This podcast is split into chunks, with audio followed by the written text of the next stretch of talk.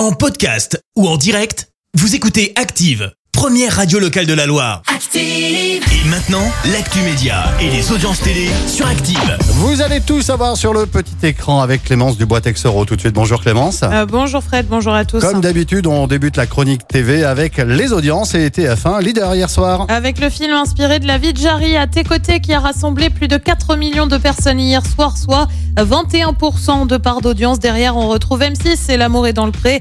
Euh, France 2 complète le podium avec le film Jugé sans justice. France 2 en deuil. Après la mort de Jean-Daniel Flézaquier, tu vas me dire c'est qui? Eh bien c'est l'ancien chroniqueur santé de la chaîne. Son corps a été retrouvé sur une plage de Vendée du côté euh, des Sables d'Olonne en fin de semaine dernière. Il avait 70 ans. Euh, Julien Bugier, le présentateur du Trésor, a voulu euh, saluer la mémoire de l'ancien chroniqueur.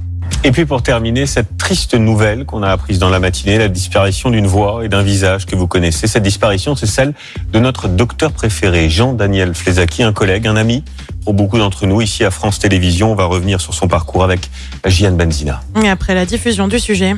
Et on pense à toi, Janda, et à, et à tous tes proches, évidemment.